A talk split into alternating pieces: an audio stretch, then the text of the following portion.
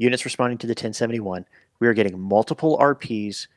Shooter is still inside. This is an active shooter. Hello. Welcome Hello. back. Episode seven, Brandon, of the Handcuffs and Sawdust podcast. I am Mike Marazzo. You are Brandon Silvera, and we have no guests today. Be- yeah, nobody wanted to come on. No one wanted to come on. We told and, them what the topic would be, and they said no. Right. So for our listeners, today's topic will be law enforcement only. I mean, more people can listen if you're not law enforcement, but we are... It's applicable. It's applicable. We are not doing a split show with law enforcement and woodworking. We are doing just law enforcement only because of the recent mass shooting, which you responded to. I did. I was there. Yes. So I, the genius of me being fifty-five... did not print out my rundown. Well, uh, I, my, Mike, me being the uh, Can, consummate oh, professional. Yes, of course. I have it right here. And uh, you are supposed to give a recap of your week uh, before well, we get into I, it. I knew I was going to do that. um, I'm opening my, my phone app where I write my notes after calls because I've found that this is the best way for me to remember what the hell I'm doing. Ah, And then I started doing this, you know, and then your thing happened. I thought, what the F am I going to be talking about that's anywhere close? Oh, let's see. Shit, shitbag apartment, which I've mentioned before. We went back there for a battery. Of course, no one wants to sign anything. Uh, oh, let's see. Oh, yeah. I, then I got a call of a woman who wanted to make a report because... some Facebook person used her son's image in a post, and I'm like... Oh. Was he in a public place? Yeah, they got the picture off the internet. Yeah, you have no expectation of privacy. That's what I told her. Um, she's like, well, this person, and they're, and I said, listen, man, block them, tell Facebook, I, this is not a police matter. We don't do Facebook no. policing. We just do nope. regular policing. So I had that... We do real policing. Right. Well, you've done some real policing this week. uh, my real policing this week also included, we have a D U I detail for the grants that go on for Memorial Day weekend, you know, Thanksgiving weekend. So our state pays grant money to departments to post overtime strictly for traffic details. So there's a seatbelt detail from like three to nine. And then there's a D U I detail from nine to four or five in the morning. So I have some friends that, and there's something about this I don't understand. So maybe you can help me out because okay. I keep getting yelled at by everybody. Okay. So you're on the detail, right? For D U Is. For D U Is. Right. Your job is to pull over cars, right? Okay. Okay. Yeah. Sometimes there's other things going on that aren't D U Is, but then you have to arrest these people, right? Yeah. Okay. That's so one of those you catch it, you clean it sort of deals? Well, no, not here. So, for instance, I have one buddy who works these details all the time. He works like ninety days a week. I don't know what the hell when he sleeps. He pulls over a car last month. Someone's hanging out the passenger side window, literally. So, maybe a D U I. Right? That's usually a pretty good indicator. Right. Somebody in that car is drunk. Right. So he pulls the car over to investigate a possible D U I. My friend was with me, backing me up on a call, and he said, I'm going to go back up him. And I'm like, okay, yeah, I'm fine here. Just go over there. So he drives over to this other officer. Other officer ends up getting in a fight with this passenger that was in Probably the car. Probably because they're drunk. So they get in a fist fight, and then there's a battery, and then that person gets hurt somehow, I and then that how. person has to go to the hospital. Before and, you go to jail. And then they look at, the sergeant goes over there and looks at my buddy who was backing me up that went to go back him up and goes, go to the hospital, take their statement, write the report. And I'm like, so he disappears to the hospital. And I'm like, what the f- is going on? I'm calling him. Where the f- are you? No, I'm at the hospital. Why are you at the hospital? Oh, the sergeant told me to come. You didn't pull anybody over or see anything. Yeah, but the other car's on a D U I detail. I go, get the F out of here. How is that even fair? So again, this week, same guy, doing a detail. This one night, he's driving down the street, sees a fight. So he pulls over. Two drunk people fighting. Who cares? Yeah. He pulls over. Guy starts getting lippy. One guy takes off. Call his own car. I'm like, what? So I get sent over there. And I'm like, what? These two are fighting. Okay, cool. where's where's the other guy? Oh, he left. What do you want me to do? This, Sounds like a mutual combat and nobody wants to be the victim of a battery. That's exactly what it was. Well, this guy needs a ride home. And? Call him a cab. Guess who's got to take him home? You guys don't call people cabs or well, help th- or assist them in using their Uber application? He lived in town. So I put this f- drunk F. I'm trying really hard to make two shows yeah. in a row without swearing, by the way. I can see you physically trying. Yeah. So I put this drunk F guy in my car, and he's like, do you know who my aunt is? Oh, I'm not going to drop any names, but my aunt so-and-so. And I go, yeah, she's the secretary of the Police and Fire Commission. She runs the police department. I go, listen, Yay. I don't care. I love your aunt because I do. She's a fantastic woman. I, she's a, I've known her for a very long time. I go, but if you needed to be arrested, your aunt's name ain't doing shit for you. So he's You should have just called her right then and there. He goes, oh, I'll call her right now. I go, it's two in the morning. We're not waking up your aunt. You know, so I had that moron. And then, oh, yeah, then we get the call for um, people swimming. We have a public pool. It's a pretty big okay. pool park. Of course, someone jumped the ten-foot fence and went in the pool at like yeah. two in the morning. So we showed up, and uh, there were two guys. One guy stuck on the gate. He's stuck up there. And he's like, help me down. And my buddy's like, um, no, you got in there yourself. You get down yourself. Figure it out, smart guy. He starts MFing my buddy. He's the guy who's trespassing. It's usually, it's usually not smart. Right. The other two were, yes, sir. No, sir. Here's my name, sir. I didn't mean to, we didn't break anything. I didn't mean to do anything. I'm very sorry. Yeah. And this guy is mouthing off. So we couldn't just book him without booking the other two who were just being good people. They yeah. went in for a late swim. They didn't hurt anybody. They were trespassing, yes, but like we've talked about before, right? We've got other th- more important things yeah. going on. Is this really worth right? It's the not. time and effort? But the other guy was making it. He almost buried his buddies. So we had that, and then we had some woman who was in town from Dallas, and she was in town for a bridesmaid bridesmaids party. If I said that right, and she took a rideshare service, can't say which one, from way far on the Ritchie northwest side down to where we are because O'Hare Airport's by us. Okay. So she's got a summer dress on, you know, she's hammered, and she, it's middle of the day.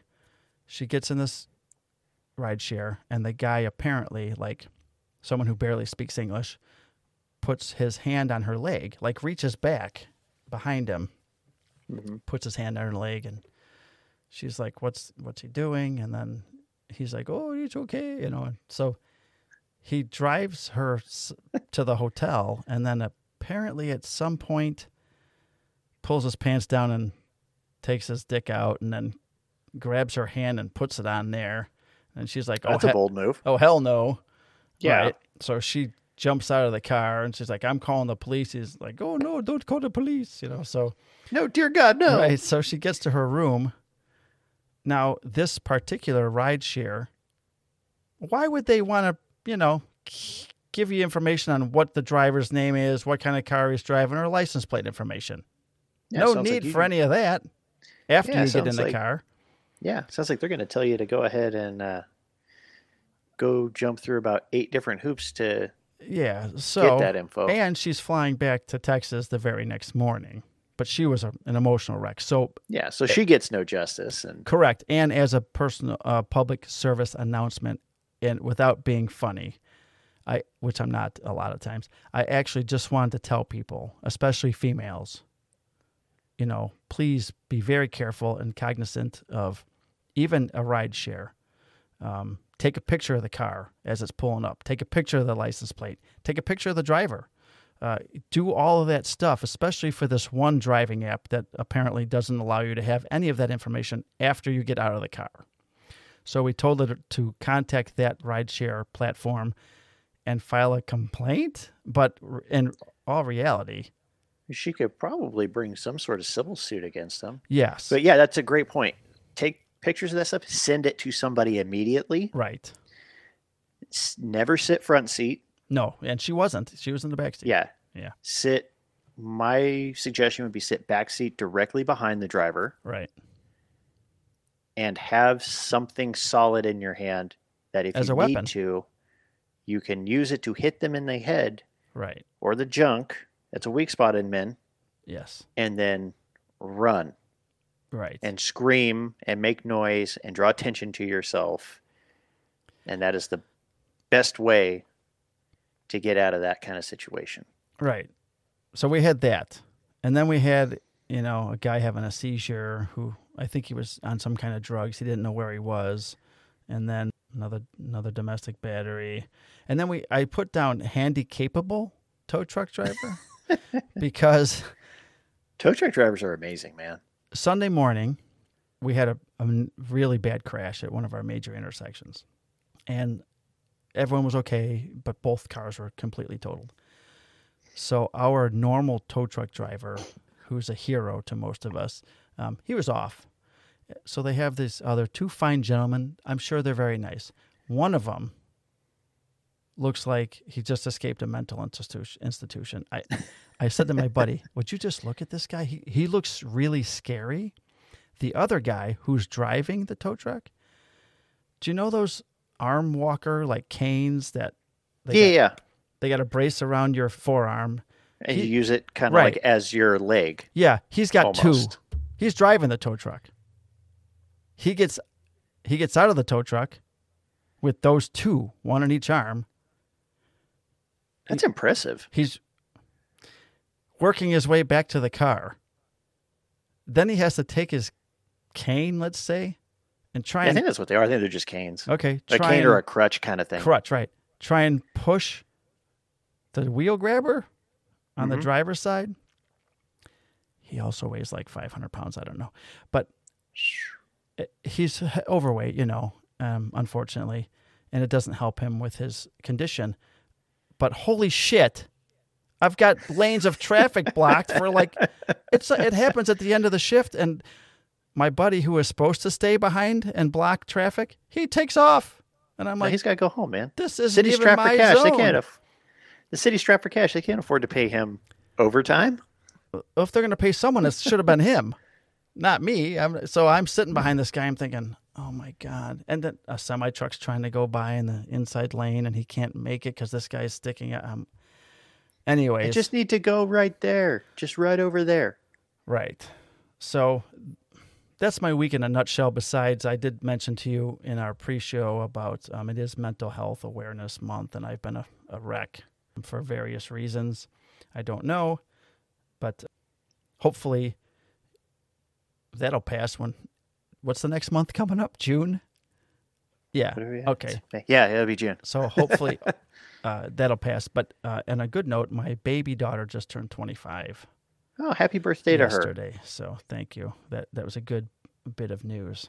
Now that I've got all the good news out of the way, let's get to you. hold on, okay. hold on. Oh, okay. You're the top of the news this week, buddy. Dateline San Jose. San Jose, hello. So okay. before before I get into what happened the morning of May twenty-sixth, I'm going to take you through kind of a timeline. And I thought it was interesting. Just my own, it's my own personal timeline from our last show to basically now. So we recorded the last show on uh, Thursday, Thursday night. The next morning I had, uh, well, at least out in California, we call it uh, continual police training, or C P T. Okay. It's basically uh, perishable skills. So, and it goes in cycles. So like sometimes you'll do like shoot, don't shoot scenarios. You'll do uh, emergency vehicle ops. You'll do um, all this other stuff that, you know, you, that you legal update training, all this stuff. Okay. So this cycle was defensive tactics. So uh, real basic um, kind of jujitsu concepts. Okay.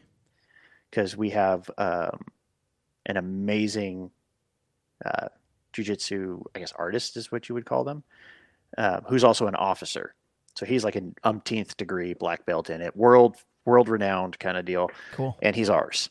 So so we did that. We did some uh, de-escalation and uh, what to call people training. Um, oh, you had that? I, Someone just asked yeah, me about that at the party I was at tonight. Yeah, so we had to go through, um, and I'm, I'm not making light of it. I just literally forget some of the letters and stuff, but the L G B T Q and then they added a plus because I guess they like there were, it was getting to be too many letters. Okay. Um, so kind of like, hey, this is what all these different things mean. Um, I learned that it is because I'm a curious person. Okay. So I like I, I I will ask questions about things I don't understand, and I don't understand that world because I don't live in it. But I learned that it is apparently very, very, very rude to ask somebody where they are at in their transition if you encounter somebody like that. Now, thankfully, I've never done that, but I didn't even think about that because, like, I'm thinking me, the curious guy, I'm going to be like, wow, you. I mean, where are you at in that? Like, did you going full tilt on everything, or is it more of just a external appearance? Because you know. Curious, we not deal, meaning any disrespect. Well, we deal with them all the time. Yeah, I mean, we do too. We're, I mean, so it, it seems I to be that, like them. kind of the, the Bay Area. They've well, yeah, never been I mean, mad at me. Well, because I, I guess if respect. You're talking to to somebody that's say like um, trans, like male to female or female to male, if you're like, hey, so where are you at in that? Like, are you going full female and and turning outies into innies and stuff right. like that, or? Like, I, and I, I, in hindsight, I, yeah, that would be pretty rude. I would probably get irritated if somebody asked me that in that position. Um, but then we finished the day with active shooter training. You actually finished with act, active shooter training. That's how we ended the day. With um, doing actual walkthroughs, scenarios. Yes. So we did all manpower. Uh, basically live, not live fire, but uh, submunition fire. Right. Okay. So we have a shoot house and, um, one of the things we talked about was the Parkland shooting in Florida and the school resource officers. Um, I don't want to say failure because in the aftermath, what we're learning is he was following their training protocol that came about after Columbine, where you wait for a pod of four and you go in diamond formation. Diamond formation, right. So but- in all actuality... he's following their training. Uh, but our, our training unit did an absolutely phenomenal job of putting together um, an animation that showed as officers were arriving, where they were going, and guys were taking up traffic control points um, instead of going in. And we talked about it, and they, they posed the question um, to me being like one of the most junior people in that training class for the day. So why why are we here? Why are we doing this? And uh, you know, my answer was pretty simple, and didn't realize how accurate I was when I said it's it's a because it's a matter of time. It's not if, it's when. Right. We we train with the diamond, or even if we have five, right? You got the guy in the middle. Yeah. But we specify if this scenario is actually happening. And you're the first person on the scene. Now we go in alone. Yeah. So um, our training unit had rolled out something a couple years ago where we do something called, a, um, we have basically two designations. You have your contact team and their sole job. You're the first ones there. Your sole job is to go in, Find the threat, stop the threat. Get the shooting, get the killing to stop. Right.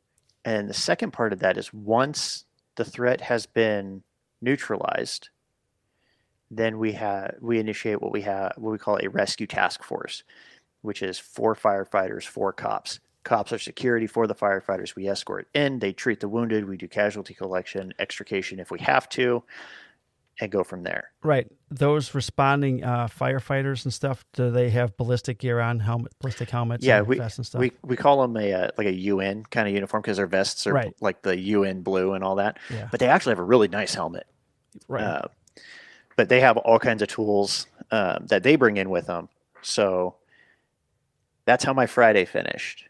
Went about my weekend, came back to work Sunday night, was having a good week. Wednesday morning rolls around. And so we usually will head back to the P D from, because we have one centralized spot. We don't have substations that we all deploy out of. We have one hub in the heart of the city. Everyone goes there at the beginning of the shift. Everyone goes there at the end of the shift.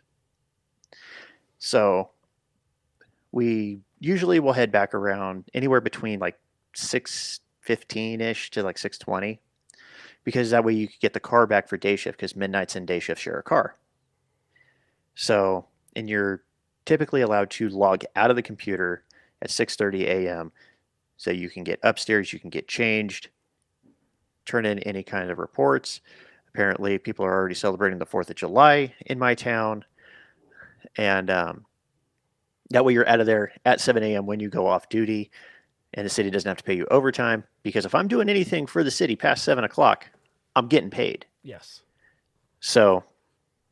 Uh, six thirty rolls around, I drop my car off, log out of the computer, take my uh, beanbag shotgun and my uh, infield breathalyzer back to our supply guys, hand it in, and I'm reaching down to turn off my radio, and major events will get broadcast on every channel in the city. And I hear, hey, Channel one's working a, uh, a ten seventy-one, a person shot at the V T A rail yard, uh, R P reporting party, Uh, stating an employee has shot eight people and is still in the building. Units responding on Channel one. So here's kind of the thing that, at least here, how we typically go in our head. Okay, we have a single reporting party. Yeah, it's serious, but it's not like...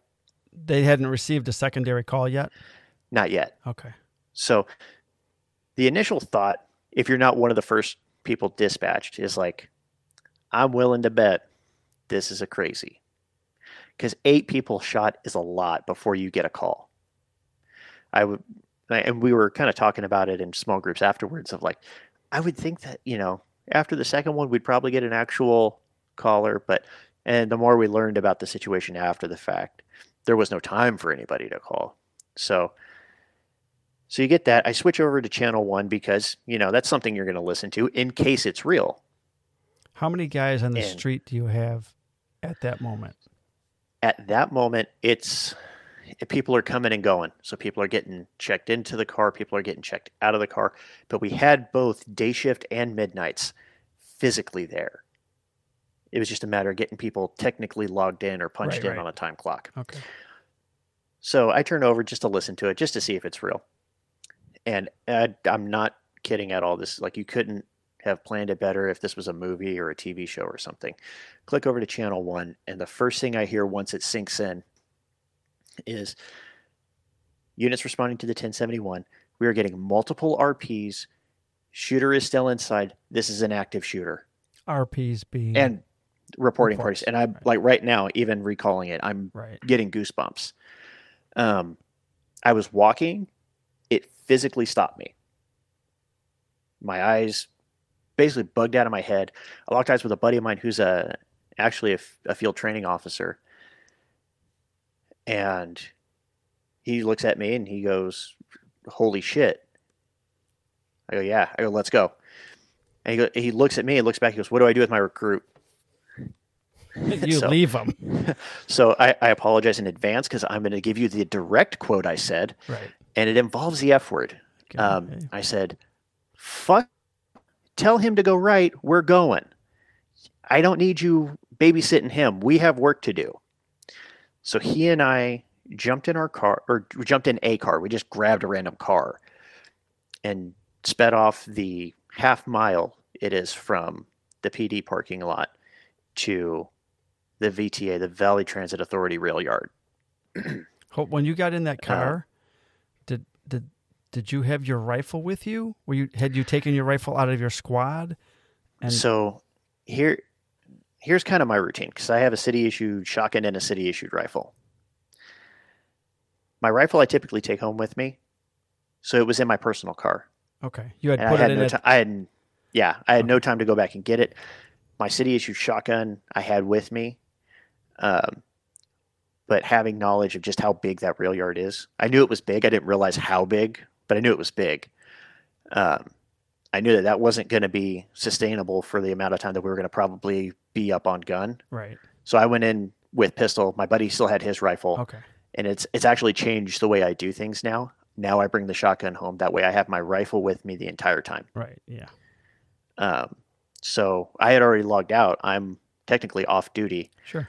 Uh, so he's he's driving. I'm in the passenger seat.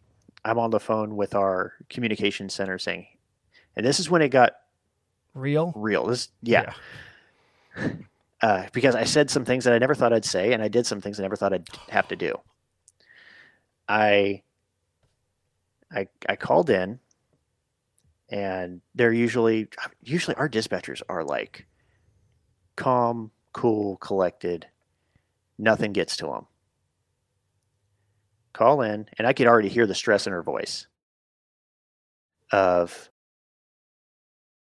she answers up. I go, hey, give badge, my badge number, my partner's badge number. Go, hey, log us back in, seven two Lincoln three. Show us nine seven on scene at the active shooter. We're going in. And this is kind of usually the part where I, like, I've told this story twice, uh, once to my wife and then a watered down version to my kids. This is the part where I kind of get choked up um, because I, I heard the fear in her voice. She goes, got it. Be safe. Never had a dispatcher tell me that before. Um, do they hold the air for you guys? Yeah. Okay. Once, once the first teams landed, it was, it, it, unless you are one of the first two contact teams that had already, that were already on site, shut up. Right. No radio traffic. Yeah. So we pull off because there were already people that had gotten there before us. Um, I think we had two contact teams of, I want to say like ten that were already actively looking because from when we landed, shots were still being fired.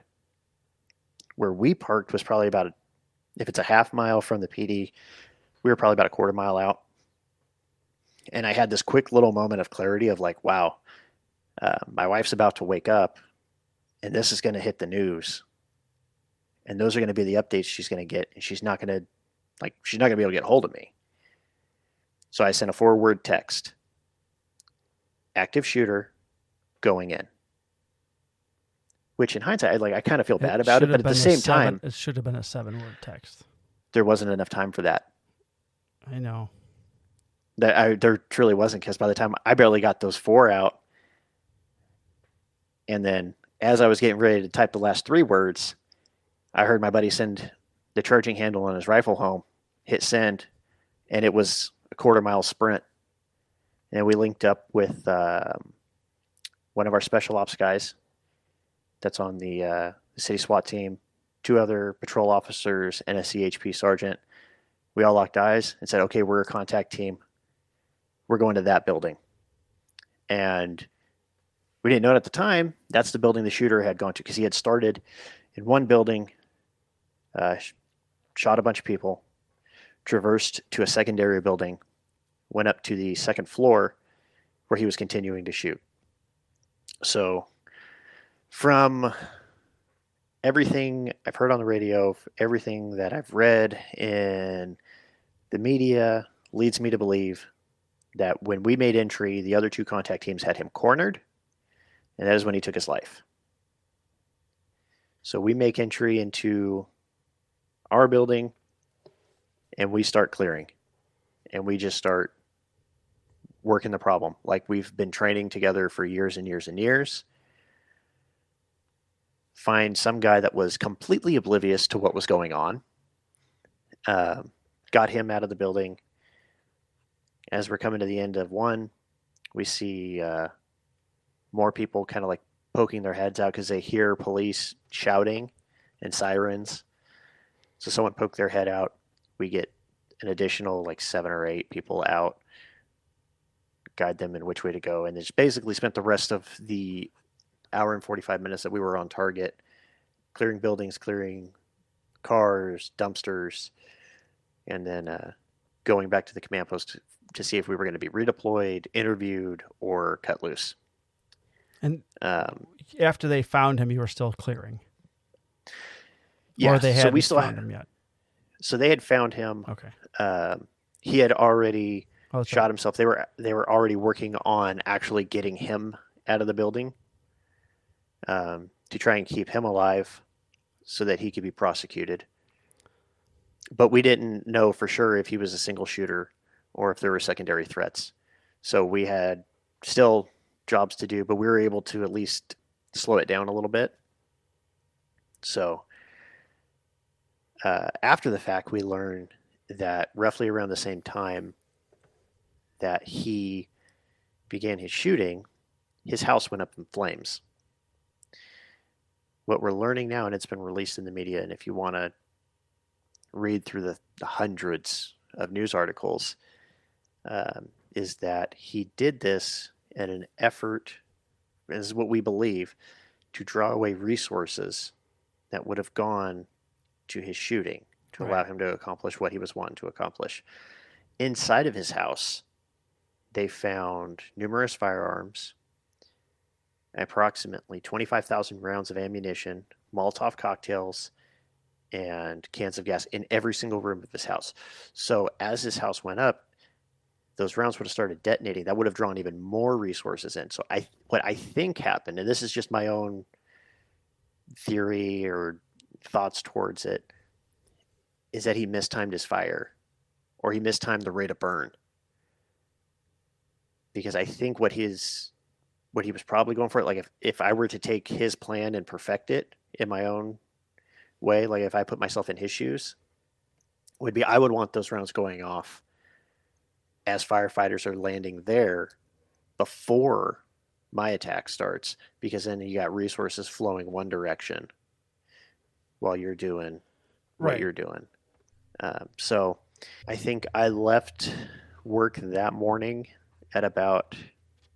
I walked out of there about ten a.m., so about three hours after when I would normally be off. Uh, got home. By the time the adrenaline actually wore off, I think it was about one in the afternoon. I slept for a couple hours, went and ran two Little League practices, and then went straight back to work where I basically was, well, not basically, I was providing security for... Uh, security on his house uh, all night, because it turns out his house is in the district I work. How crazy is that? Yeah, it's pretty crazy.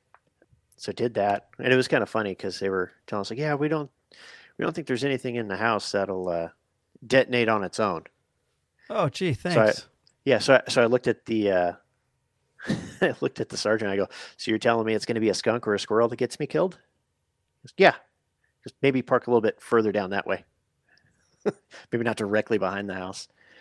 Um, that's because like A T F, F B I, our bomb squad, they they had rendered most things safe, but they hadn't finished their final sweep. Right. So they were going to come back in the morning and finish doing that, which if you're going to work around explosives, you should probably be well rested. So I, I have like no problem with that. It was just one of the, the way it was presented to me was kind of like, oh, really? It's not going to detonate on its own. So. They would know. Uh, They're the experts. Yeah. So, I mean, I trust them. I was trained by one of them, so. Yeah. Well, first of all, as my radio partner, since we're not like car partners or job partners, but you are my partner. Yeah. Just want to say I've had a, I said a prayer for you as soon as I heard. I was very worried about you. Um, not... I didn't know what was going on, that you were there when it was going on, But when I found out, I was very, very worried about your recovery emotionally, yeah. you know, from this yes. event. So I, I appreciate that. And I'll, I'll, I'll get into it. So the reason, so I think, what was it, Thursday or Friday? I sent you a text saying, hey, um, like, look, I'm still processing all this, but I want to talk about it. Right. Because our, our audience is primarily law enforcement. And I mean, up, up until Wednesday morning, I didn't know anybody that had actually responded to an active shooter. So right. if I can provide any kind of insight as to what is going to actually happen to you personally, um, when you hear those two words come out over a radio channel and you know you're going, um, if it helps one person be better prepared for it, then I'm happy, because I didn't expect to stop cold in my tracks. Right. I didn't expect, I expected to be a little bit scared. So I was scared from the moment I got in the car to the moment I got out of the car. Hell yeah. The, the second I hit send on that text message and started running, I was calm. It was weird. Well, it, it's uh, training. I was talking to my wife in, about right? it. Yeah. Yeah. Yeah. And I mean, I, I've, between the military and law enforcement, I've done either active shooter or some sort of tactical training for the last ten years. So that's one thing I was telling her is I was, it was weird how calm I was. You were. And like, there were no thoughts of, you know, am I going to see my wife and kids again? Am I going to see my dog again? It was just, okay, this is what I need to do. This is my threat. I am responsible for this area. I don't hear any gunfire. Let's slow it down, clear the whole area, and move on. Yeah. So you went in with, you said the five guys, or you did the four? Yeah, f- five plus five. Me. Okay. So since when we do this training, and either your front guard, rear guard, right guard, left guard, whatever. Yeah. And you know how we are trained to specifically focus on your area, right? I don't give a shit yeah. what you're doing back there, because I need to focus on what's down there. Yeah. So since you were just doing that, not in a drill, yeah. how did it go? Because you were also with some members of departments that aren't your guys. Yeah, so we had one C H P sergeant. Uh, we basically put him as rear security because the rest of us, the because you weren't going to be doing us, any traffic stops. Yeah. Okay. We, I didn't need any C H P. Tickets. I didn't need tickets written. I didn't need right. any kind of no D U Is. Ac- accident investigation, right. D U Is, no. Right. But he had a rifle so he could point it behind us and make sure nobody came up behind us. Right. Um, but the rest of us, I mean, I, I've I've worked with three of the four other people, like here and there, ones and twos, like okay, like being moved around the city. And the other guy, I had never met him. Uh, see, that's from your this, department. Yeah, so he's... See, that's he's, what's crazy about your department. And I, I know every single... Per, obviously, way different yeah. scenario. But I know everybody on my department and the guys on every department around me on the shifts that I work. Because yeah. we've been working together for so long. So yeah. I may know maybe, you know, maybe sixty guys. You yeah. have like eleven hundred yeah. officers in your police department. Yeah. So I can so, see this being a, an issue. Yeah. So I, I just saw him. He had the right patch on. He had the, he, he had the unit patch. He didn't patch have that said, mall security on his arm. Yeah. He said, he yeah, had the, okay. And he had the unit patch for the, the city SWAT team. And I was like, all right, I'll, I'll hitch my wagon to this guy. Good call. And, uh, by the yeah. way. So, uh, and it was, it was so weird. Uh, well, not weird. It was really cool that, I mean, we filled and flowed. Like I, I think, like I said earlier, like we had been doing it together for years. See, if you're all the training is the same, you know, um, department wide or even multi agency wide. And that's why when we do our rapid deployment, we do it with like four or five other agencies. If it's all uniformed, you can plug in Officer A Anywhere. From Team B, and you know what I mean? And all yeah. just go. So that's another thing I wanted to talk to you about was compared to the training that we do and you've done, how it sounds like it went off, obviously went off without a hitch, but when I just asked you how disciplined each guy was to each task given, sounds like it went pretty well. Yeah. And, and so the way that we practice it, we have a little shoot house. Well, it's set up like a residential house. This was a, this was warehouses. This right. was a train maintenance building. building this, yeah. I mean, it was a, from a tactical standpoint, it was an absolute nightmare. And I mean, like, it was weird. There was like a line in the sand where you went from a very static, very normal world, and you cross that line and you cross into a hell that is dynamic and full of threats. And the switch that flipped when every single person crossed that line was, in hindsight, really cool to see. Because the second we stepped off or stepped over that line, people were calling out, I got the window high, I got the door long, I've got a door left, I've got an open area right, copy, I got rear. And it was seamless. There was zero hesitation. In fact, we were getting pissed off that we couldn't find an entry door. And we finally get to the entry door, and our, I'm going to call him the tactical lumberjack, because he looked like a lumberjack. He wasn't wearing a plaid shirt, was he? No, okay. But oh my God, it would have been amazing if he was. He grabs a door handle. He looks at each of us. He goes, hey, positive identification of a threat. Front sight. Take care of the threat. The door flew open, and I've been in trainings and exercises before where that first person through the door like kind of freezes just a second and sure. They have to get pushed in. Right, yeah. We've all None been of that. there. Yeah. Yeah, it was everybody in.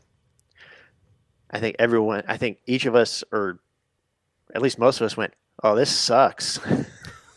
Yeah. Just looking at the landscape of it oh. and went, all right, well, let's start working the problem. Right. And then it, it took like two minutes to get a flow, and then that flow carried the whole rest of the way. And well, it was, I'm proud uh, of you, by the way. I, Whatever that I means. I appreciate that. I'm very proud of you. And, and everyone else I, that showed up there, obviously. I, it was amazing. It was zero hesitation. Even the old the old salty guys, one of the more senior guys on midnights was like on the first contact team. And that's where you want just, your experienced officers, by the way. Yeah. It was, it, it was really humbling to see so many people from so many different agencies that got there that quickly from the time that the call came in to the time that we were in direct contact with a suspect. Around four minutes. Doesn't get much better than that. Like as far as like a response time. Yeah. Um, it helps that your agency is right down the street and then the county yeah. building's right next door. I don't know. Yeah. He probably moved with a purpose because he knew that. Obviously he knows the I, sheriff's I department's so. right there, and he knows you guys are right down the street. So yeah, that's probably it, it why you had eight so fast. You know what I mean? Yeah. He's not yeah, in there lollygagging because so. he knew his ticket was already punched, and it was just a minute of time to see how much damage he can do, how quick he can do yeah. it. So, and I mean, I think we had a sheriff's deputy on like the first contact team. I think the subsequent like five were all, all us, all San Jose P D. And that's, that's something I'm incredibly proud of. I mean, I've been be. through, I mean, it's just in my short career, I've been, I mean, I've been to homicides, I've been to officer involved shootings, riots over last summer, and now an active shooter. I so you can, once, you can just drop the mic because you've yeah, like I've done I've, it all. Yeah. Already. Um, yeah. Which is insane to think about. Um, right.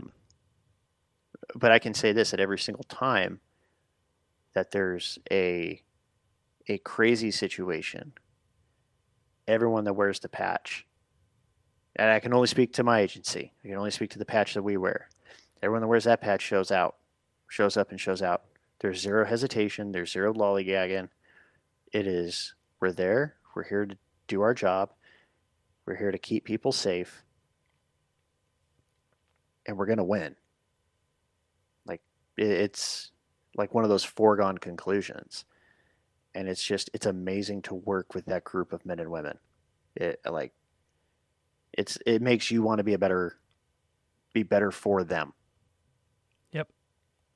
But yeah, as, as this kind of investigation has drawn out, there's a lot of things, a lot of red flags that could have, I don't know if they could have stopped it, but they were indicators. And I, I know we talked about it on the, uh, on the pre-show of, you know, maybe if Homeland Security reaches out to Santa Clara County Sheriff and says, hey, we just stopped this dude coming back in from the Philippines. He's got a lot of terrorist literature and a lot of stuff that says that he hates this place called the V T A. Right. What is that place? And maybe you should find out.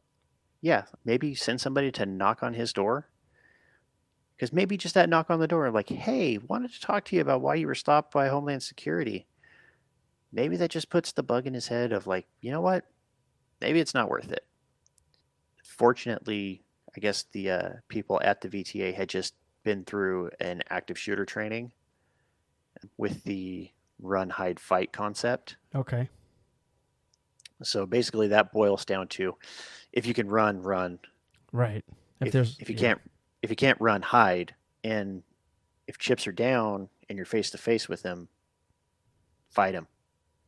Because most of the time when through all these case studies that we've had, unfortunately, we, we have a lot to look back on in this country. Unfortunately. Yeah.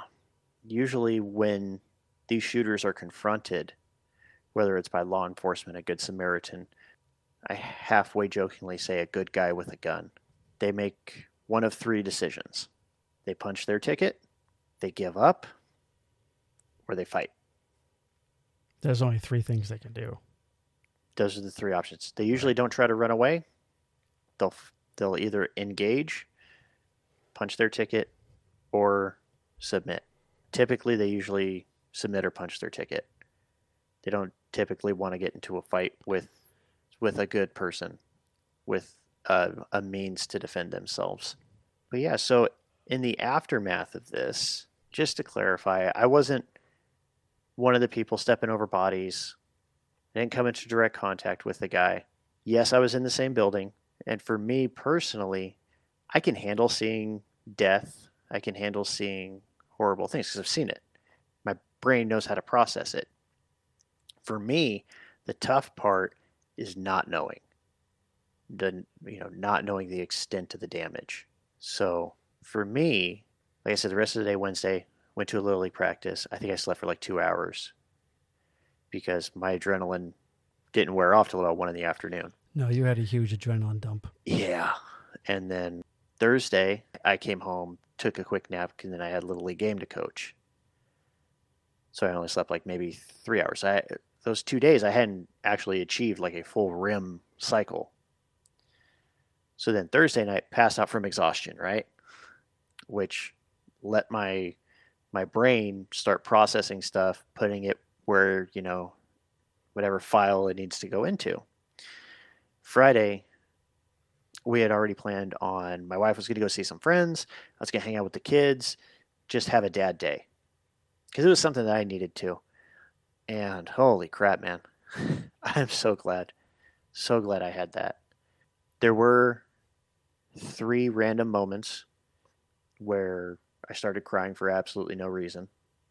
Nothing was on T V. I wasn't even doing anything. Just all of a sudden, just like just a wave of emotion kind of came over me. And thankfully, kids were off doing something at the time, each time, or I was in the bathroom because uh, I wasn't ready to have that conversation with them. But the rest of the day was really nice. Got to hang out with them. We made a um, our own cutting board kind of wax finish. Oh, so, okay. So my kids and the neighborhood kids all got to come into the garage and help make that. And That's then each cool. kid that helped got to take home a tin. They, do they know and what to do then, with it? Yeah, I wrote down instructions. I, well, I gave it to the parents. Okay. I go, hey, all so right. Your kid helped with this. Okay. This is what they were asking permission to help make. Cool. That had so to that be a cool. good de-stressor. yeah, that was nice. And then, what was that, Friday? So Friday night, last night, because we were recording this on a Saturday, I think I slept a total of four hours. Could not get my brain to shut down. There were aspects of the event that I was replaying, trying to see, could I do something different? And this is one of the things that I mentioned on the pre the pre-show. In my head, my logical side, I know no, I couldn't have done anything different. Nothing I could have done would have saved one extra life. The irrational, emotional part of me asks the question, what could I have done more? What more could I have done to save even just one life? So there's that competing idea. So you run through, I mean, and I'm sure you've done it with critical incidents you've been in. You run through different scenarios of like, well, maybe I could have done this, or maybe I could have done that. And it's getting your brain, both both parts of your brain, to kind of come to the realization together that you did everything you could. You did your job. You did it well. And I have to keep reminding myself there were forty other people in that building that we got out. On the other side of the door where he punched his ticket, there were nine additional people. Our guys saved nine people.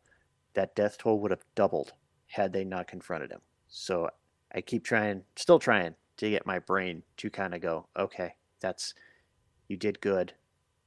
The training worked. And that's actually something I'm going to do tonight is the training sergeant that came up with the, with the protocol that our county uses was one of my F T O sergeants. He's a good dude, tactical Jack, former SWAT guy.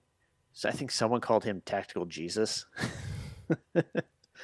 But I I want to make sure that he knows that the training worked, the way it was presented by his team worked, and it saved lives. Because that could have been a hell of a lot worse.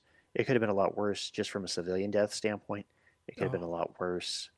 I'm uh, just looking at it from a tactical standpoint. We, if he had, if he had a window from where he was, right, my team could have easily been wiped out. Sure. Just because there were too many windows to cover. So yeah, I didn't sleep much last night. Today, I, I was pretty well occupied throughout the day. My wife and I are getting ready to go on a, a vacation for our ten-year anniversary. So that's going to be very welcomed after this. So so we were getting some uh, some clothes for the trip because it's going to be very beachy. and uh, Good. Did so, you buy a sand bucket and a shovel? I did. Excellent. Little I even got like one of the little sifters. Yeah. Yeah. Cool. The little seashells. Yeah. So that was that was nice as kind of a distraction. There were a couple times I've noticed because we were sitting in traffic on the way back, and I already don't handle traffic well. That used to be I was, me. Not yeah, anymore. Uh, that was the benefit to working midnights is I get to just look at all the people in traffic and go, hey, hey, hey, right. hey. Yeah. As I drive by. Well, I was getting really angry at just, you know, people not just driving. I'm sure that's and a byproduct of. Yeah. And, yeah. and I, I had, when I was talking to my kids about it, um, I'm very careful with what I share with them about my job, but I thought it was important that they know the why behind some of the things that they were going to see in me over the next, probably I'm estimating a week, because I saw it on, on Friday where things that typically don't bother me bothered me. Things that typically bothered me really bothered me. And they could see that I was, you know, emotional throughout the day. So we kind of laid out for them, you know, what happened. A really bad thing happened. You know, Daddy had to go in a really dangerous situation. And it's totally normal for people to react to it while we kind of figure out what happened. So they, and they've been, I mean, my kids are, you know, eight, six, and eighteen months. So they kind of get it. They kind of don't. We gave my son, the oldest, a little bit more details just because we thought it was important for him to know. Well, and this was my wife's uh, thinking. She wanted to know just kind of what, what kind of person his dad is, because he doesn't see inside of every person that agrees to be a cop. There is a warrior side and a guardian side. I show my kids my guardian side. I don't typically show them the warrior side because typically what comes with that warrior side is violence. Yeah. And I don't I don't want to be the guy that scares his kids, right? Because this job is, I mean, this job takes so much from all of us and our families anyways, that I don't see the need to take any more than it already does from the innocence of a kid. But having conversations with my wife about the society we live in today, that warrior mentality, the person who's going to stand up when, like in three hundred, the Spartan mentality, when the Persians are at the gates, who's going to go? That herd is getting thinner and thinner by the day. And it is my responsibility as a male in this society, a part of what I would consider the warrior class, to raise the next generation of warrior. Now, that doesn't mean that you have to be all, you know, knock down, drag out all the time. I think it's also important to have that guardian side. You have to have compassion. The best warrior is able to be compassionate, in my opinion. So I thought it was time to start showing him some of that side of me, just so that he can kind of start to understand who his dad is and what what I face each day and the things that, you know, shape how I am the way I am. So last it's, episode we mentioned, when we go to work, it could that, be goodbye. That could be it. And then that you faced that Wednesday. Yeah. So. I mean, and it's, I think that's something that hasn't really sunk in too much yet of that. I mean, just saying it out loud was really for the first time just now of, yeah, he was in an elevated position. If he had a window with a clear line of sight to the eastern side of the building, we're done. We're immediately in contact. And I mean, I know enough, you know, from a tactical sense of running through this kind of crap for ten years, we're well, in a bad way. He was up on the third floor, right, where they found him? So the building only has two. Okay. But there was three flights of stairs to get there. So in the chaos that was going on, as you're going upstairs, you're trying to count out, okay, first floor, second floor. Somebody just miscounted. Okay. Well, but and he was, also had just pistols with him, right? Yeah, he had sidearms. Okay, just and, two, but a two number pistols of magazines. And like seventeen I magazines. Think, or Yeah, I think three... Three okay. sidearms and something like seventeen magazines. Okay. And then in his house, he had like one hundred round drum magazines. I mean, it was it was amazing it was to see some of the stuff he had. Good that he didn't bring that. Did he have any long guns at the house? I don't think so. Okay. Not that, I, not that I've heard That would a be your of. only tactical advantage, even if he had a window, was he didn't have a long gun. Yeah, and we had you know several I mean? long guns with us. Right. Yeah, so, so luckily. And yeah, so it was... I am incredibly proud. Even our um, our former chief, who recently retired, he actually took the uh, chief's job over in uh, Dallas. He's the new uh, police chief of Dallas P D. Uh, reached out to us to say how you know how proud he was of every single one of us. And uh, I'm going to toot our horn. I don't care if this kind of blows the lid on who I work for. If they want to discipline me, I will gladly take it. Because the San Jose Police Department deserves recognition for being one of, if not the best law enforcement organizations in the whole damn country. Amen. What what these men and women are willing to do, and I'm humbled to be able to include myself with them, is nothing short of amazing. And the men and women that were wearing badges and guns were not the only heroes that day. There was one one guy, and I'm not going to mispronounce his name. He spent his final moments. This man had a three-year-old and a one-year-old at home. He spent his last moments not running, not hiding. He spent them on the phone with other coworkers and other buildings, telling them to get to safety, to get out, to hide, so that they and they all, every single person he was able to make contact with, got out. And got out safely. That man saved lives. Huh. And that is incredible and amazing to me. So that man, that thirty-six-year-old man, civilian, just was there. He's a, a light rail train operator just a, a train conductor.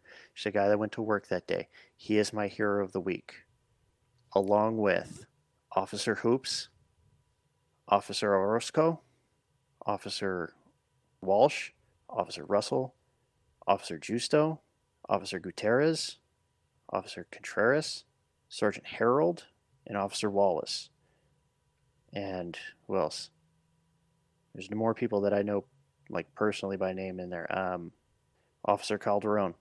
Those are all my heroes in Badass of the Week. I know you already had a couple picked out, but that was, they can be it next week. I wrote that before this happened. Okay. yeah, so. Yeah, th- those guys. And, Sar- yeah, Sergeant Harold is of uh, California Highway Patrol. Those are all my heroes and badasses of the week. That's a lot of plaques I have to make. That's all I'm thinking. And they should be. For fuck's sake. Excuse me, I'm dropping the F-bomb. I don't care. Yeah. Every one of you, that every one of you, law enforcement, E M S, fire, and all the civilians, all of you together should be recognized for the work that was done, in my opinion. Yeah, that's uh, another thing, another one that uh, I will never forget, for good and bad reasons. Every day we think, I, I'm not naive to, enough to think that I'm going to do this rapid deployment and I'm never going to use it, because that's not the world we live in, unfortunately. Especially, there was an international harvester facility not far from my work that had a shooting, a mass shooting. Had to be maybe fifteen to eighteen years now. And uh, we didn't go. It was three towns south of me. But it can happen anywhere. Churches, schools, yeah. Businesses. And we have, we're surrounded by high schools and schools near me and yeah. factories like you and everything else. We have been asked to come to businesses to walk employees out when they get fired, because that's the world we live in now, and they don't want to tell these people without having law enforcement there, because God knows yeah. what, what they're going to do at that moment, and then then they have to worry about them coming back.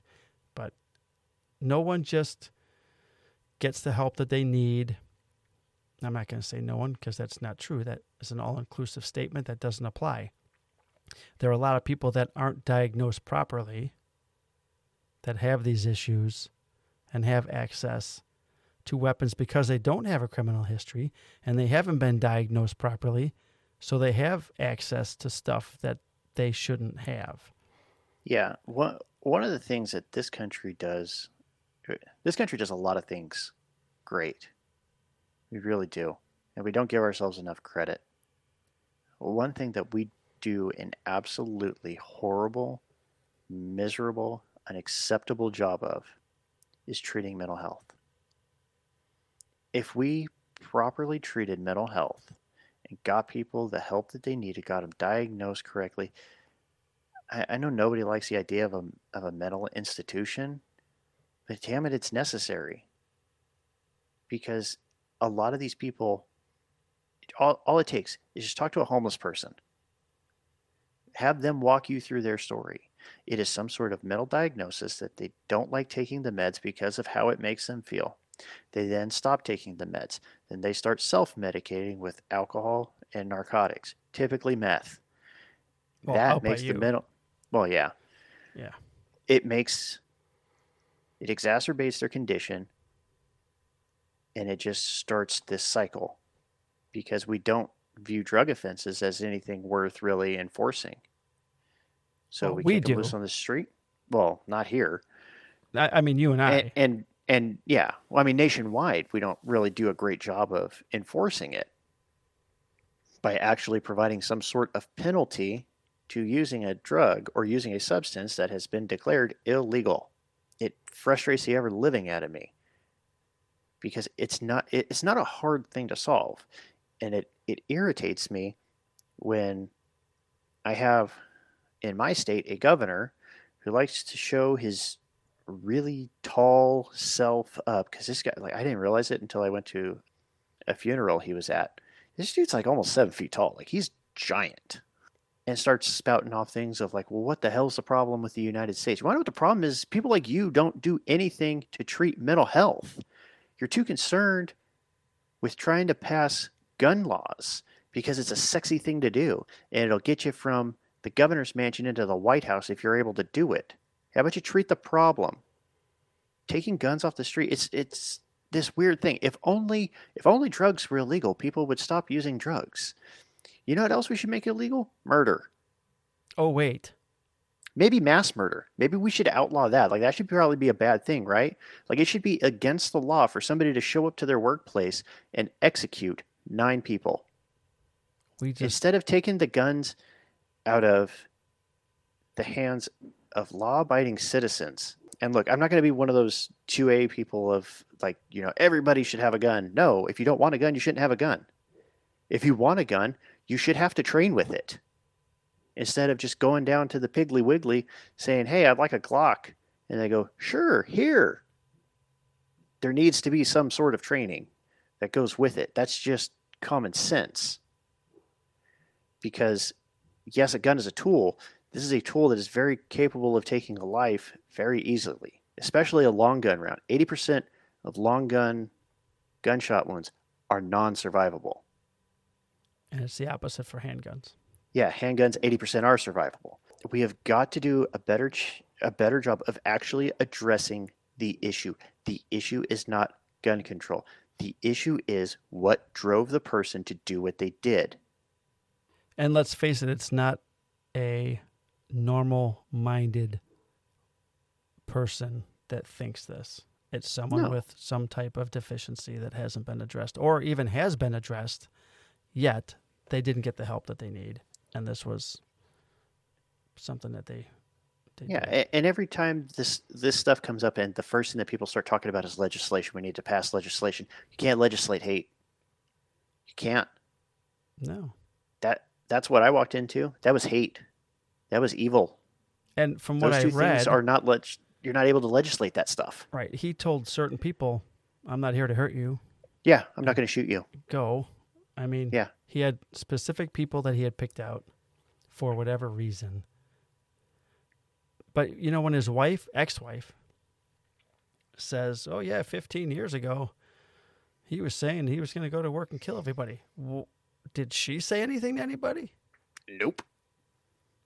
But here, here's my thing, because I've seen a couple of stories with her.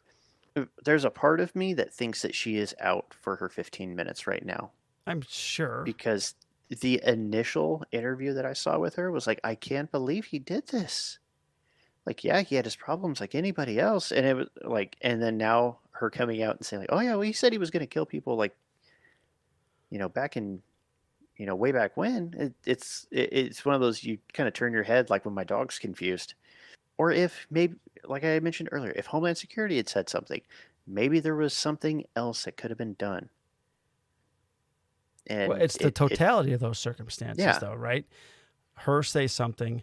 If I think I'm married to a lunatic, one, no, she's not. She's no longer married to said lunatic, yeah. of course. So that was one thing. But two, you got to direct that person towards help. Yeah, when, but when a lot of people don't want them? It, right?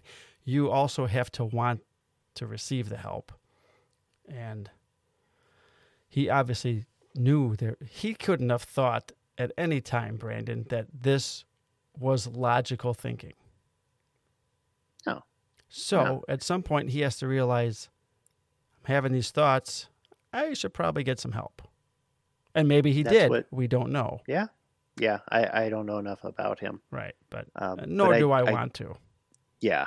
Uh, but I I do know from what I've seen learned throughout this is that he didn't wake up the morning of May twenty-sixth and decide he was going to take the lives of nine people. He made oh. that decision a long time ago. Right.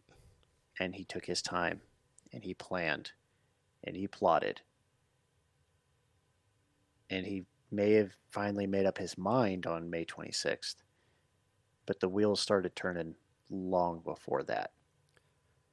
Did anybody he shoot survive? Nope. He was nine for nine. He fired thirty-nine shots, hit nine people, okay. nine fatalities. So it's a, it's a rough thing. It's weird. Like, San Jose is an interesting city because I've been in big cities. I've, I've like just visiting and knowing people that lived in them, and the cities always felt real big, right? Like I'm, I'm sure you felt that way in Chicago when you're there. It's like, that's a big city. It just oh, feels Chicago's big, huge, right? So San Jose is huge. If you look at it geographically, it has a very small town feel. And I grew up in a small town. It's the same feeling of where, you know, depending on the neighborhood, you know, everybody. So yes, this is, this happened in the tenth largest city in the country, but it feels like it happened in Mayberry. So there's a, I'm one of the city councilmen, like his lifelong friend was in the building. Yeah, I read that. And uh, was one of the victims. One of our officers was on the phone with a friend as they took their last breath inside that building. Yeah, it, it's, it's sad. And uh, a lot of the, the trainees were a little bit upset because they all got told to go upstairs, write your reports. And, and I, I you actually can't have, a have couple, them. Yeah, you can't. And, and I had to explain it to one guy. There's a couple of them that are in my row of lockers, and he was kind of asking me about it. Like, hey, did you go? Yeah. Like, what was it like? Like, he just, he wanted to know. And you could tell that he was not upset that he didn't go or something, or couldn't go or something like that. He just, he wanted to kind of understand. So I told him, I look, dude, I, your F T O just came off a midnight shift. Your F T O is responsible for you and your safety. His job is to make sure you don't do something that's going to get you killed. All right. While teaching you how to be a cop, that situation, he can't have his attention divided. He has to be solely focused on the job at hand. And if he's dividing his attention, he's already exhausted, and now he's got to divide his attention to make sure that you're not going to, you know, wander off and get yourself killed. It's and, not and even a question. It. It's not even yeah. a question. I spoke with one of my best friends at work. He's a sergeant on the day shift. He's he runs one of the SWAT teams. He and I go on all our hiking journeys together. I I brought it up with him, and the fact that, you know, you guys just told your trainees, go do this while we go do this. And he goes, you can't even question that move. You can't bring yeah. those guys with you. For people that don't know, you know, you can't bring a rookie into that situation because no. they haven't been trained like you, and you have to worry about them. I don't know how your laws are in California in regards to being, we are as F T Os, I'm an F T O since two thousand three. We're responsible for our trainees, not only in the moment, right? And everything. But afterwards. We, we're responsible for seven years. Yeah. For our trainees. If anything happens down the road and they become Sir Fuck-a-Lot, and they're going to look at someone to sue, up to seven years as an F T O, I'm responsible. Yeah. Yeah. Not just his life. I mean, that's the biggest thing was his life and your yeah. life. You can't be dragging a rookie with you when you're going into that. So the best thing you could do is just send them home or send go, them up to the squad upstairs. room. Go right. upstairs, write your report. Right. Hopefully I'll go, see you later. Go to your C P T, pay attention. Yeah. Because we're using it. Right. Yeah. And, and most of the ones that I've talked to, they get it. Like, they're obviously they want to help. That's why you get into this, into this line of work.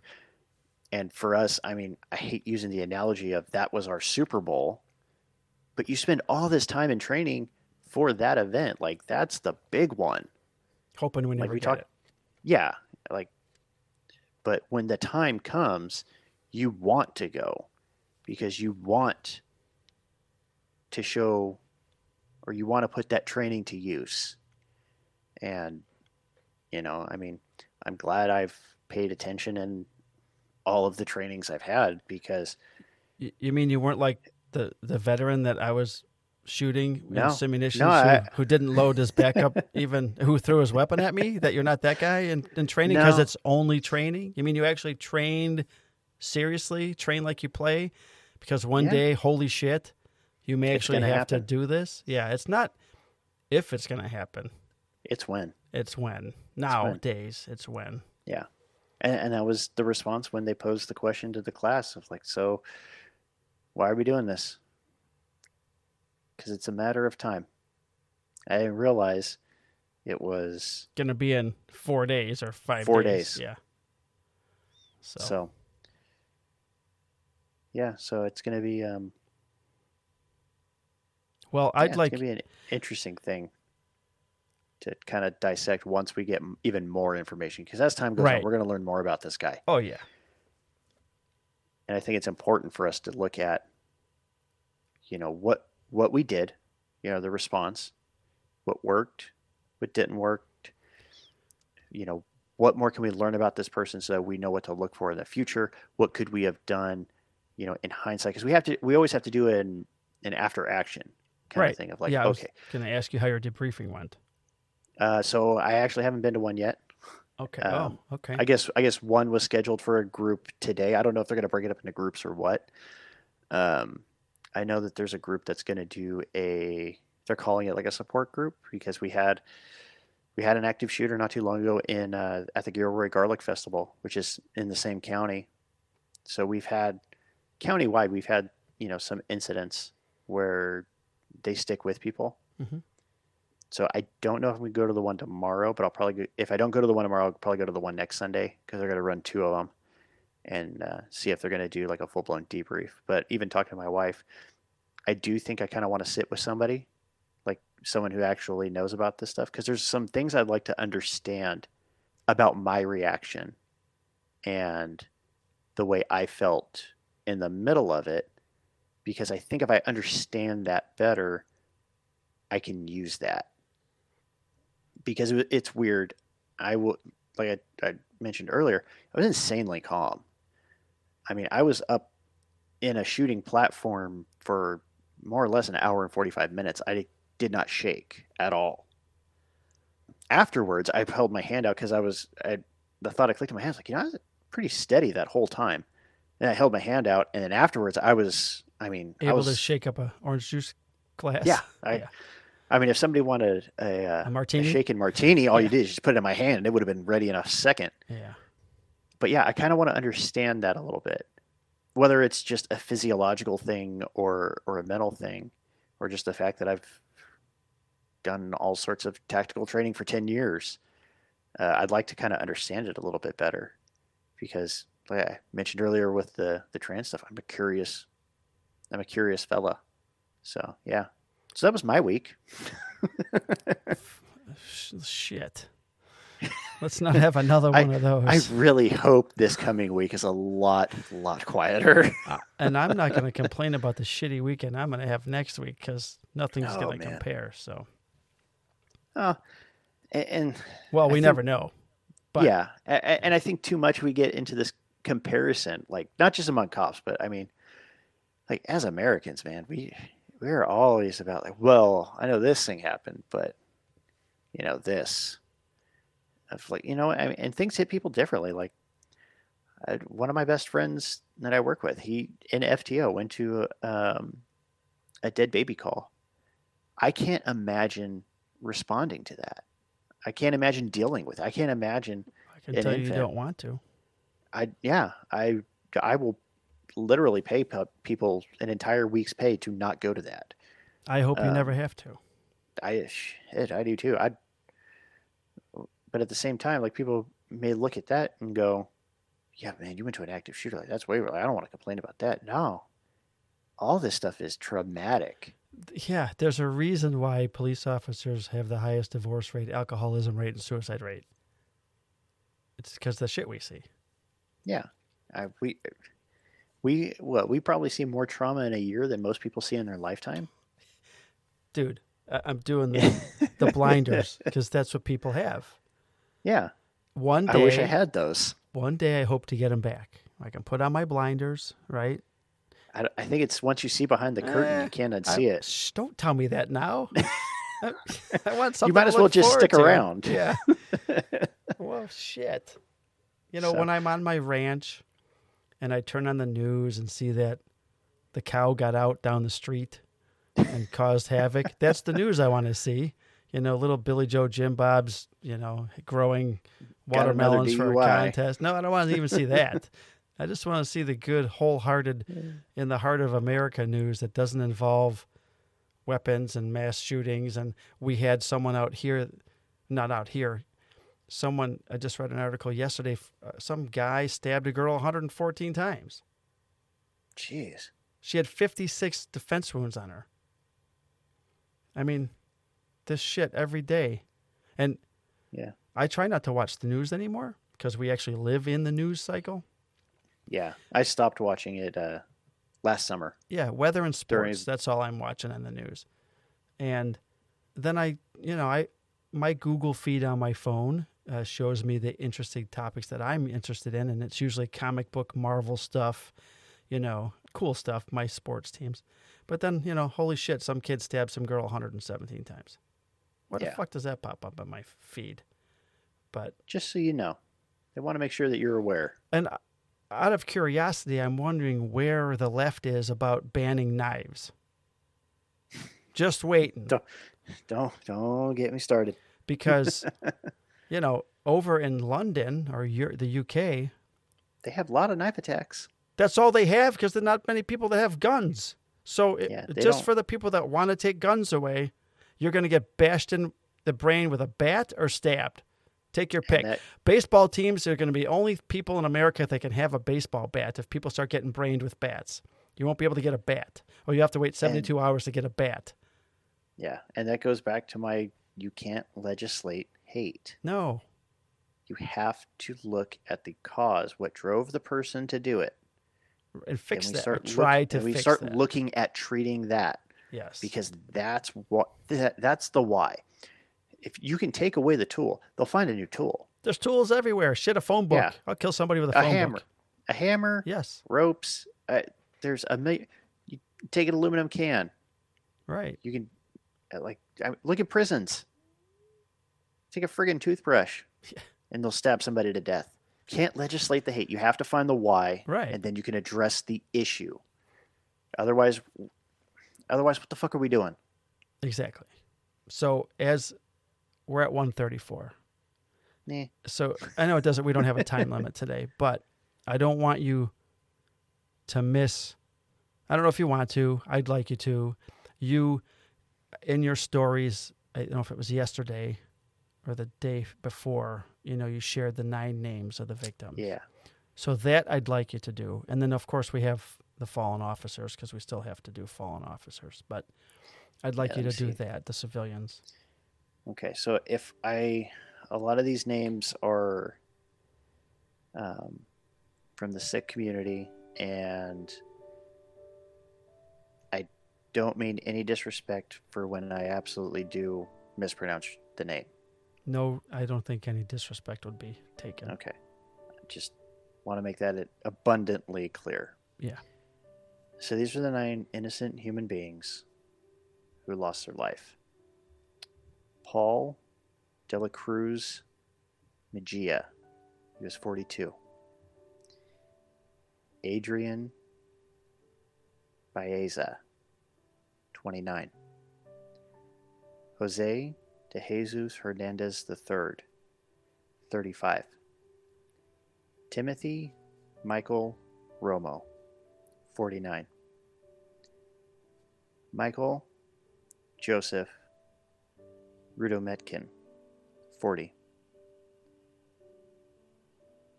Abdul Vahab Alaj Mandan, sixty-three. Lars Kepler Lane, sixty-three. Alex Fritsch, forty-nine. And my hero, Tapeji Singh, thirty-six. I wish we could have gotten there sooner.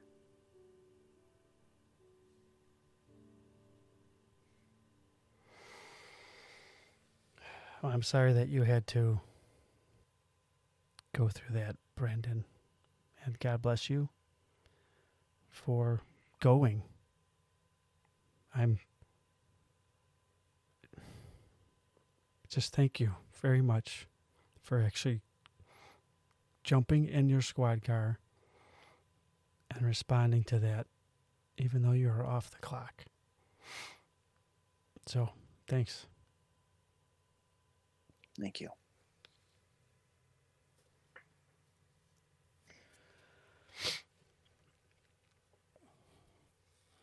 What we do is real life. And it is literally life and death every single day.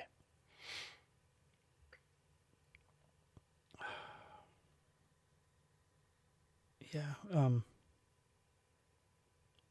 I don't need anything to remind me of that, but this does make you take stock of your family and your friends, the people around you that you care about. Yeah, and um, I want to say a heartfelt thank you to everybody um, that reached out, checked on me, asked me how I was, and if I needed anything.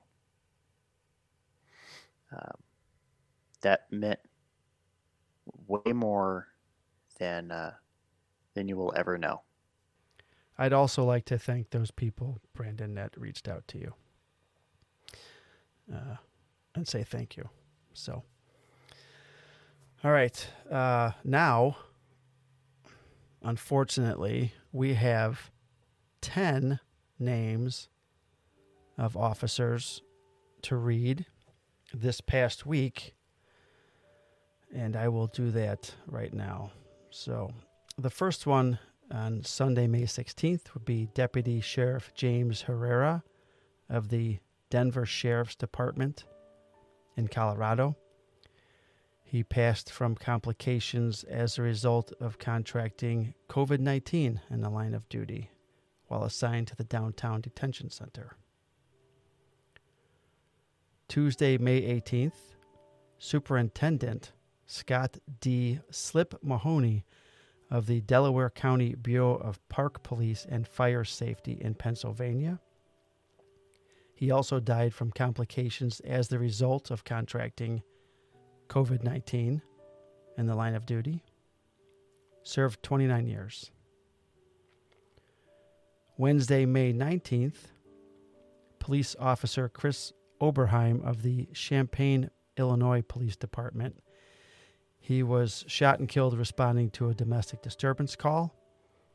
He served twenty years and was forty-four years old. Corporal Thomas Wade Frazier of the Artesia Police Department in New Mexico, end of watch May twenty-first, twenty twenty-one.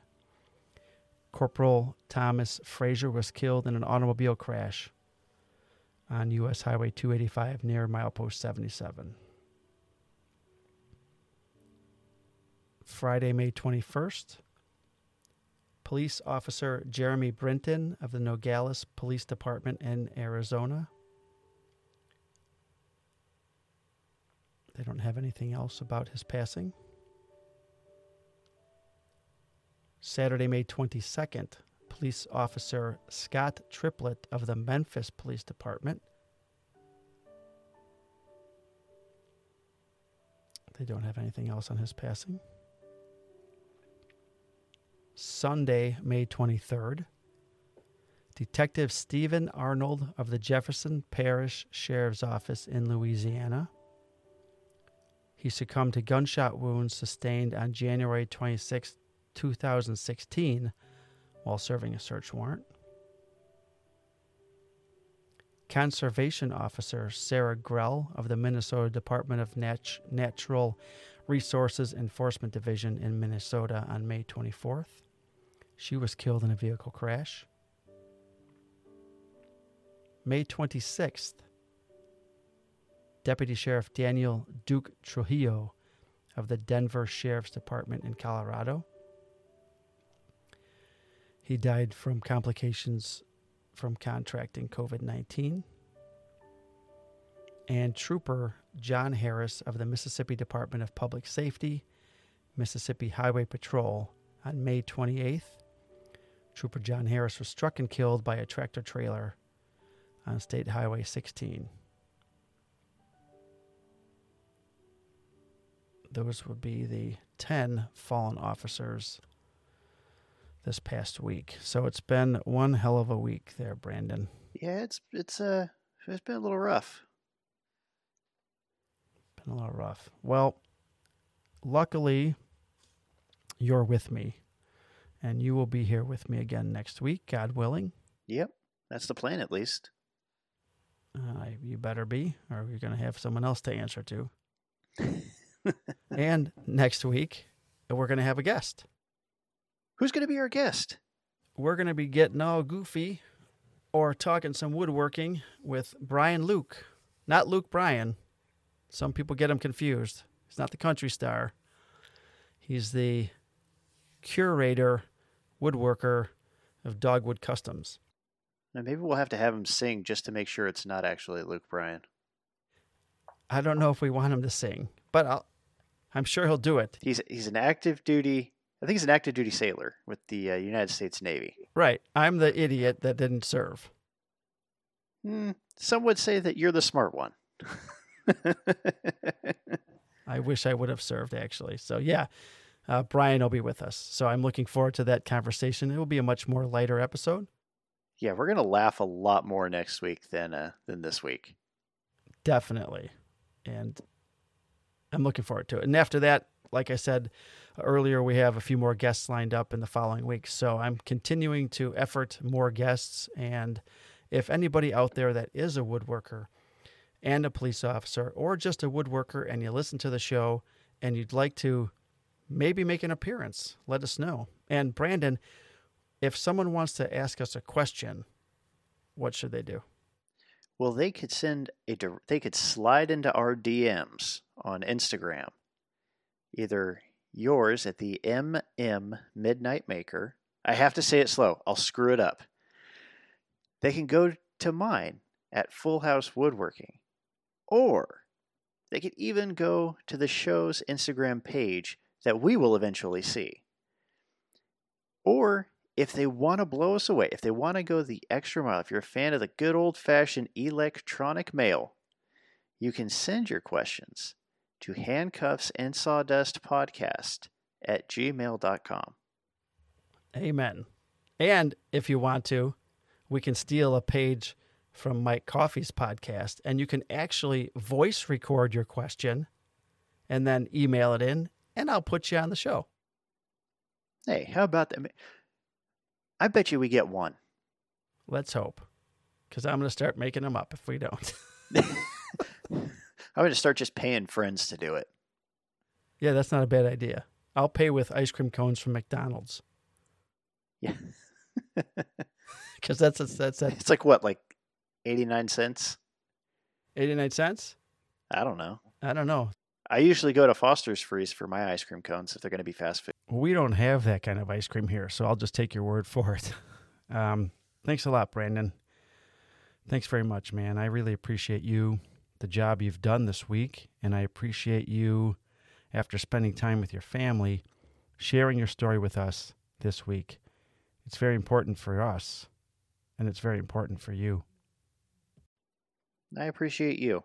Thank you very much, buddy, and uh, stay safe this week. Is there anything else you want to say before we say goodbye? Because I know you love saying goodbye, and I love hearing your goodbyes. If you drink, don't drive. Do the watermelon crawl. And pay attention in training, damn it. That's right. It will save your life. Until next time, stay safe on the street and stay safe in the shop. Peace.